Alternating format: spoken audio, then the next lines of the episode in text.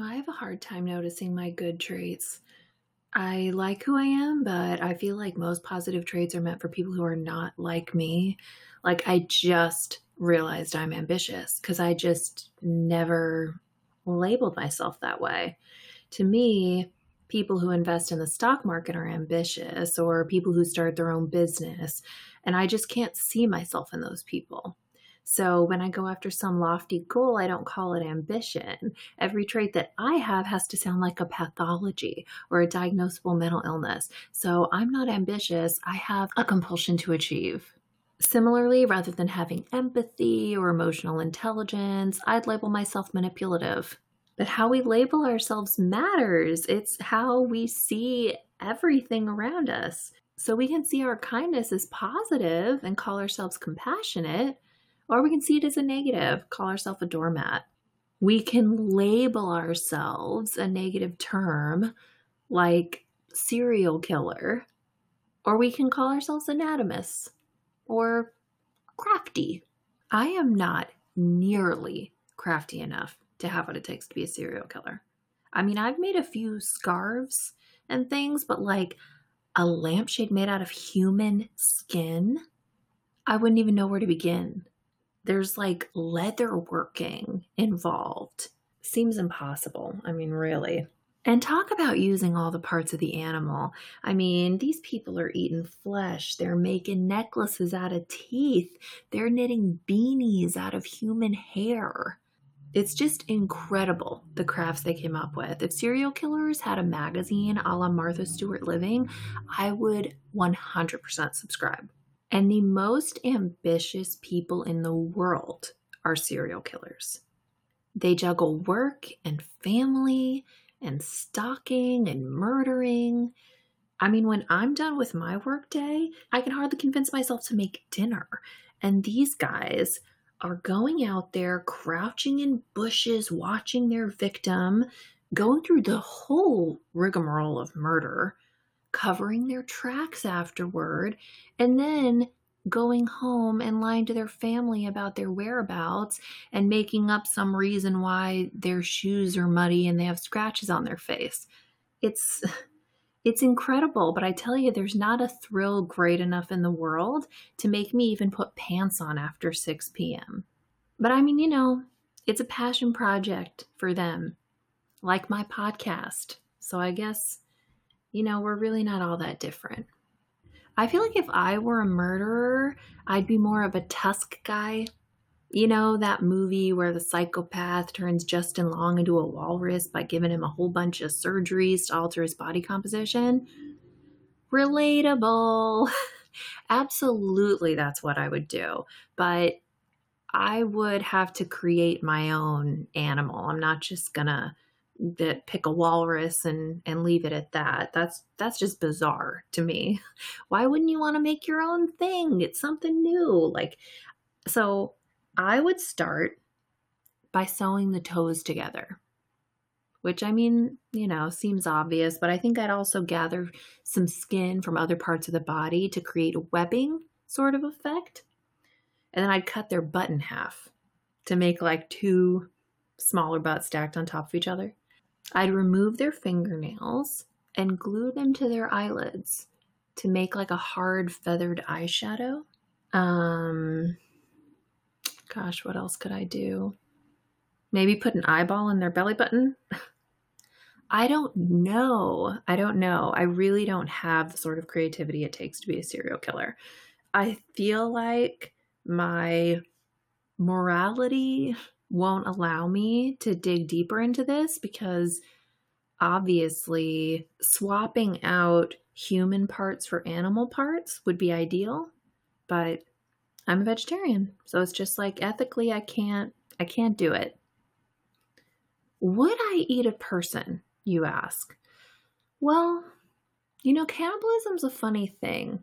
I mean you watch any post-apocalyptic movie and the villains are always cannibals. And it's like, enough with the anti cannibal propaganda already. I mean, God, if you're barely surviving in a collapsed society with no rules and you don't turn to human flesh for sustenance, I just feel like you're a fool. Like, what are you even doing?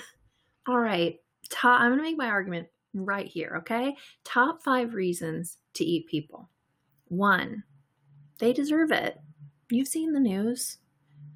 Two, when food is scarce, you cannot afford to be picky. It's like that saying about hunger. Like, if you're not hungry enough to eat an apple, maybe you're not really hungry. And I feel like if you're not hungry enough to eat your elderly neighbor, like maybe food isn't what you need right now. You know, you may be trying to fill another need. Three, you could keep their clothes. Hello, it's like shopping and eating. My two favorite activities. Bam. Four, less hair than an animal. And I mean, call me crazy, but it really grosses me out to have hair in my food. Five, I saw a dissected body in anatomy class, and it looked just like beef jerky. Need I say more? Everybody loves beef jerky. But if you're still uncomfortable with the idea of eating people, just create a ritual around it. Like tell yourself you're paying the ultimate respect by allowing their spirit to live on through you or something. I mean, reality is subjective anyway. Who cares? Just like label yourself like a Dr. Kevorkian type or maybe like a late term abortion activist. I am still on the fence about having kids. I know I want a baby. Absolutely. They're cuddly, like overweight cats. They're cuddly and they have chunky legs and big squishy diaper butts, and they'll laugh at virtually anything, which is a huge plus for me. Babies are so damn cute. Like, I seriously want to buy little outfits for babies I barely know just so I can see pictures of them in the clothes. But then I don't want to be like those creepy guys who follow your OnlyFans and comment like, "I'll buy you these yoga pants," because they hope you'll go on camera and bend over far enough for them to see your labia. It's just, just, it's pathetic. And, but I mean, my adoration of babies is sick. It is. And it's like even worse than just buying them clothes. I want them to wear like costumes. I like to I like to do some role play with them. I really love a baby that looks like a librarian. It's just like a thing I'm into. Some women like to buy calendars with shirtless firemen, but I'd like a calendar where every month is just a different baby in a knit cardigan. Count me in. Yup, yup, yup. So I definitely want a baby, but a kid, ugh. Kids have too much energy and way too many terrible interests. I mean, having a kid into YouTubers would be devastating for me, just devastating. Imagining my child recording himself dabbing because he somehow believes someone might watch it, it's soul crushing. I don't I don't think my heart could take it. And I think it's time to create new stages of development like Freud and Erikson are not relevant for today's youth. I mean, they maybe they have something with the early stages, but I'd say ages 7 to 10 is now the YouTube stage where anything is entertaining if the person saying it hasn't yet gone through puberty. 11 to 13 is the online multiplayer stage. Here, their brains aren't yet developed enough to know that they're playing the same level over and over for hours a day with no progress. Sadly, many children regress back to this stage at age 30. Heartbreaking. 14 to 15 branches off into two options the porn stage or the anime stage. And I think most parents listening would think, the anime stage is the safer choice and, and what they would really want for their child, but you would be sorely mistaken. All that means is that they've rushed right past being curious about sex straight into fetishizing. And I will not have my teenage son mansplain tentacle porn to me. I just won't have it. And then 16 to 18 is the poster stage. Wow, is that an image but really big? I must hang several of them on my private space to showcase my personality. And I am obviously in the reminiscing about better times and considering doing mushroom stage of life. For men, this stage is called alcoholism. So I do not want kids. I want a baby and I want an adult. In between is all feigning interest. It's just like, oh, what's that, sweetie? Oh, this song about dancing and literally nothing else really speaks to you? Well, no, I don't think that's stupid at all. And I want an adult because I want to go out to coffee with a woman who cares about me, okay? And yeah, if I didn't mention it before, I only want a daughter.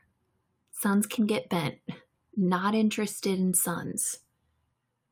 Although the Electra complex is intriguing. no, I'm kidding. I would never cheat on my husband. But I know that the moment we have kids together, he's going to leave me for a younger woman because men are completely predictable. I tell my husband he's not allowed to resent me for being a nag because then he's essentially Ray Romano. I am allowed to criticize him for buying too many shoes though because there's a gender reversal there that makes it original. I'm also allowed to be completely insane because Marilyn Monroe made that hot. I just want to be in like a real, genuine relationship. And I feel like cheating is so cliche. Having your wife killed for ratting out your crime syndicate to the FBI? That's original. I could work with that. But if my husband's going to cheat, I really hope it's with a much, much older woman. Like, really, if he confessed to me that he was cheating on me with our widowed landlady, I would gain respect for him. He sought out wisdom, not just some floozy. Another original move incest. I mean, you'd never see that coming. Your girlfriend would look like a total psycho if she questioned you about it. You'd be like, What? A guy can't hug his sister? A guy can't spend every evening with his sister? A guy can't celebrate an anniversary with his sister? Incest seems complicated though. I just have to say, like, how do you even get that started? You just like testing the waters, like, so societal taboos. A little silly, would you agree? Or maybe something more subtle, just like a Facebook comment Kyle Rittenhouse is a war hero. You're so funny, Uncle Jeff. Or maybe a bold move. Just go right in for a kiss. I mean, really, what's the worst thing that could happen? Just say you were joking. I once deep throated a popsicle while keeping eye contact with my brother as a joke. Yeah, no, he didn't go for it.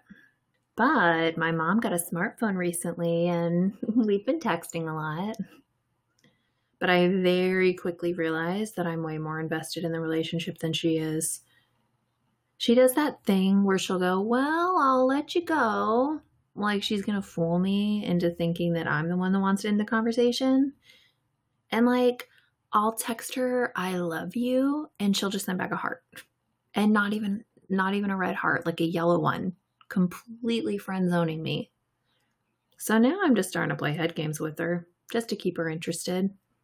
I wait hours before replying to her text so she knows I'm not just waiting by the phone. And then I'll send her like a really sweet text. And then, like a minute later, I'll text, Oh, sorry, not for you. I'll cancel plans last minute. And if she asks me to hang out, I'll just be like, Oh my God, I can't. I'm totally swamped with work. So she knows I like have my own stuff going on.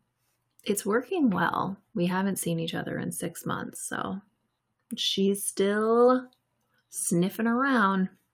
I do try to cut her some slack because she has cancer right now. Stage one, no biggie. Like nothing Nicholas Sparks would write a book about. I think you'd have to be at least stage three for Sparks to get involved. She's decided to skip chemo and just do radiation, which I'm envisioning as like a really expensive, luxurious spa package. I'm really trying to glamorize her treatment like she didn't get a lumpectomy, she got a boob job. And she doesn't have nausea, she has an eating disorder.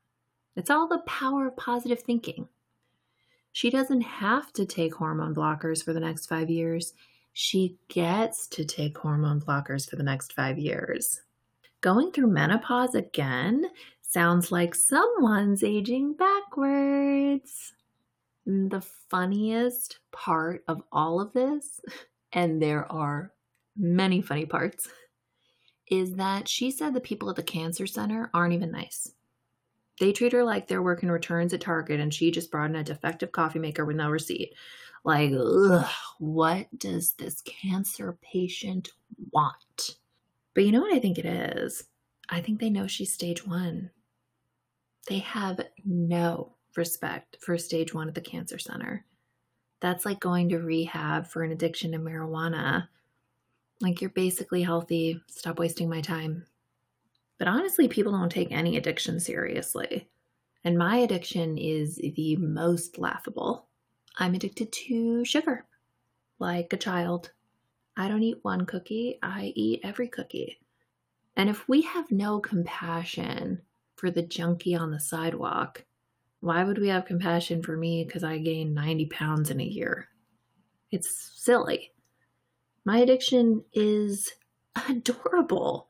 Cupcakes and candy bars and ice cream with sprinkles. So sweet, your foot'll fall off. So yummy, you'll go blind. And sugar addiction is insidious because it's so normal to eat sweets that like if you die from stuffing your face, people see it as a personal failure.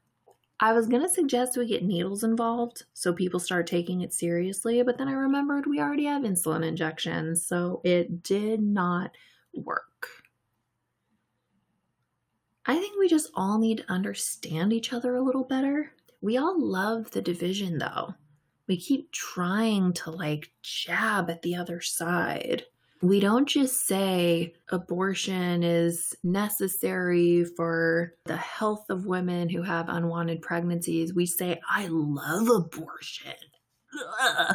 Like, really just rubbing it in people's faces, which you know isn't going to help the cause, but we can't help it. We love the division, we love the conflict. And at least a third of the comedy specials released are called like I'm not happy till you're offended. It's like they don't know that anyone can say offensive things. Up until Xbox changed their rules this year, gamer tags were the number one location for offensive comedy. These 13 year olds have no respect for PC culture whatsoever, okay? But that's not all it takes to create comedy. For there to be comedy, it has to be somehow different from your normal belief system and the belief system of your audience. Like if I were telling my serial killer jokes in front of a group of serial killers and they were all busting a gut, you'd probably feel kind of uncomfortable because you want people to laugh because it's absurd, these ideas you're putting out there. They're not, if they just believe it, then it's just like hate speech with a laugh track. It's not really comedy. And it's not the jokes that offend people, it is that belief system of the comedian and the audience that offends people. So I'm going to try to demonstrate this by telling jokes meant to be funny, not hate speech disguised as jokes, about a group of people I love. Can I just say that it's fucking bullshit that trans people get to name themselves? What I wouldn't give for that kind of power. My preteen self would have been Angie so fast to make your head spin. Then I would have been Juliet, then Nikki, then Kitty, and I am realizing I couldn't handle that sort of responsibility like when a man is asked to watch his own kids for an afternoon. Uh oh, Robin Williams had to become Mrs. Doubtfire to do it. And maybe you're like, oh, Mrs. Doubtfire, is this part of the trans chunk? No, it's not. Mrs. Doubtfire was not trans. Mrs. Doubtfire was a middle aged man pretending to be an elderly woman. And that's just not a thing, although I love the idea of it. I would absolutely love to see all of these 19 year old girls with old souls suddenly dressing like golden girls. It'd be hilarious. And can you imagine the naming options there? I'd kill to be a Dolores. I would, a fucking Estelle, are you kidding me? And yes, this does go back to my fetish for babies dressed like librarians, okay? Because babies with names like Hazel are the runner up mascot to cats for childless women in their 30s. But trans people, you're giving yourselves away with these names. They're too young. They're too cool. If it sounds like something Ashlee Simpson would name her kid, you don't get to have it. You're 30. There were no Brooklyns before 2005. You have to think of the name that you hated in elementary school because the kid in your class who had it was a fucking asshole. And then you go by that. You're Eric, you're Megan, you're Ashley F. Congratulations, you're invisible. And I'm not suggesting you should want to blend in or anything like that. That's just that's just one way to go. Another option is to all band together to ruin a celebrity couple's attempt at giving their baby the most unique name. Guess what, Elon Musk? There are now 10,000 people in the world named X Ash A12 fuck your fucking baby. And I, I realize that's incredibly confrontational and that may not be the way you want to go with things. But I don't know. I'm wondering if the tactic to take with some of these issues is aggression. Another issue that really needs to be addressed is everyone feeling like they can ask you about the state of your genitals that is fucking insane to me. But I feel like there is no way to get people to stop asking because it is just irresistible to the masses. It's like Dippin' Dots or something. People need it. So instead, what you can do, a little aggressive, but I think it could work, is to make, hey, what's going on with your genitals, a universal topic of small talk. I mean, and you know what? I think it could be good for us to have some more transparency with one another. I mean, I never get to share how my privates are doing, and I and I kind of think it'd be nice. You know, I really feel like the only person who can totally feel your pain on this issue is Michael Jordan because of those dang jockey ads. Damn it. Boxers or briefs, boxers or briefs. Can the man live his life in peace, please? I feel like the only person who should be asking you about what's in your pants is the security guard who caught you stealing from Victoria's Secret. That's it. And now I know people have varying beliefs on what makes a real man or a real woman, but to me, trans men will not be real men until they start abusing power, talking down to women, and creating child sex trafficking rings. And trans women won't be women until they start saying things like, oh my God, I'm like so heartless in relationships. I'm totally like a guy. And I just want to say that if any of the grandchildren I'll never have are listening to this in the future, know that in 2020, these terms were considered politically correct. I'll just save you the research. But if they've aged poorly, I'm sorry. Did the big bad comedian offend you? Good. I will now perform a set in character as a serial killer. Hey! The first rule about Serial Killer Club is we don't talk about Serial Killer Club. But guess who's breaking all the rules tonight? Oh! And speaking of breaking rules, you ever sneaking around someone's yard and you see their neighbor poking around asking questions, I always just pretend I'm like the cable guy or the PG&E guy. I'm like, "Go uh I'm just uh out here checking the, the readout on the thermal. what's it I don't know, man. They just always buy it. They buy it. I'm telling you, I could convince a Catholic I'm the Pope. I I really could. I don't know what it is, but one time this neighbor guy came out and I just said, uh, do you have a moment to talk about our Lord and Savior Jesus Christ? And he just just went right back in. It's nothing, man. It's so easy. Uh, you know what I hate though? What what I hate more than a nosy neighbor is a guard dog. Oh man, because then I see the dog and I know I either gotta change up my victim or I gotta kill a dog. And I just, I'm sorry, I'm just not that guy. I'm not. And I know some serial killers will kill dogs, but the rest of us just refer to them as the EAR. And I'm I'm just teasing you, DeAngelo. You know we love you, but you do have some unconventional methods, and frankly, they're a little odd. I mean, you're tying these people up, and then you're going and you're raiding their fridge? Like, what are you, my college girlfriend? Who does that? But one, one thing I'll give it up to him for, though, is like, at least he's going in their kitchen eating Cheez Its or something. He's not he's not pulling a Dahmer. You know? That guy's a real a real nut job. you know? And you know that the EAR was caught because a distant relative submitted their DNA to 23andMe? That is precisely why I've never had children. Well, that and the fact that I can only come when I'm standing over the body of a woman I just strangled with my bare hands, but let's not nitpick on the details. You never know how you'll go. You just don't know. You hope you'll never be caught like the Zodiac. Surely don't want the electric chair like Bundy. And lung cancer took out dear old Ed Gein. But at least we have all those lampshades made of human skin to remember him by. I mean, can you imagine getting one of those things as a gift? It's like, gee, thanks, Ed, but uh, I think you left a belly button on mine. Maybe don't quit your day job, bud.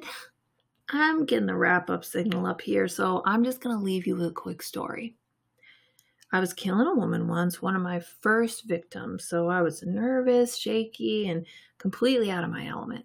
So I close my eyes and I just start choking her as hard as I can, just waiting for her to stop struggling. But she doesn't. She keeps fighting and fighting. And, and then eventually I open my eyes and I realize I've got my kung fu grip around her memory foam pillow rather than her throat.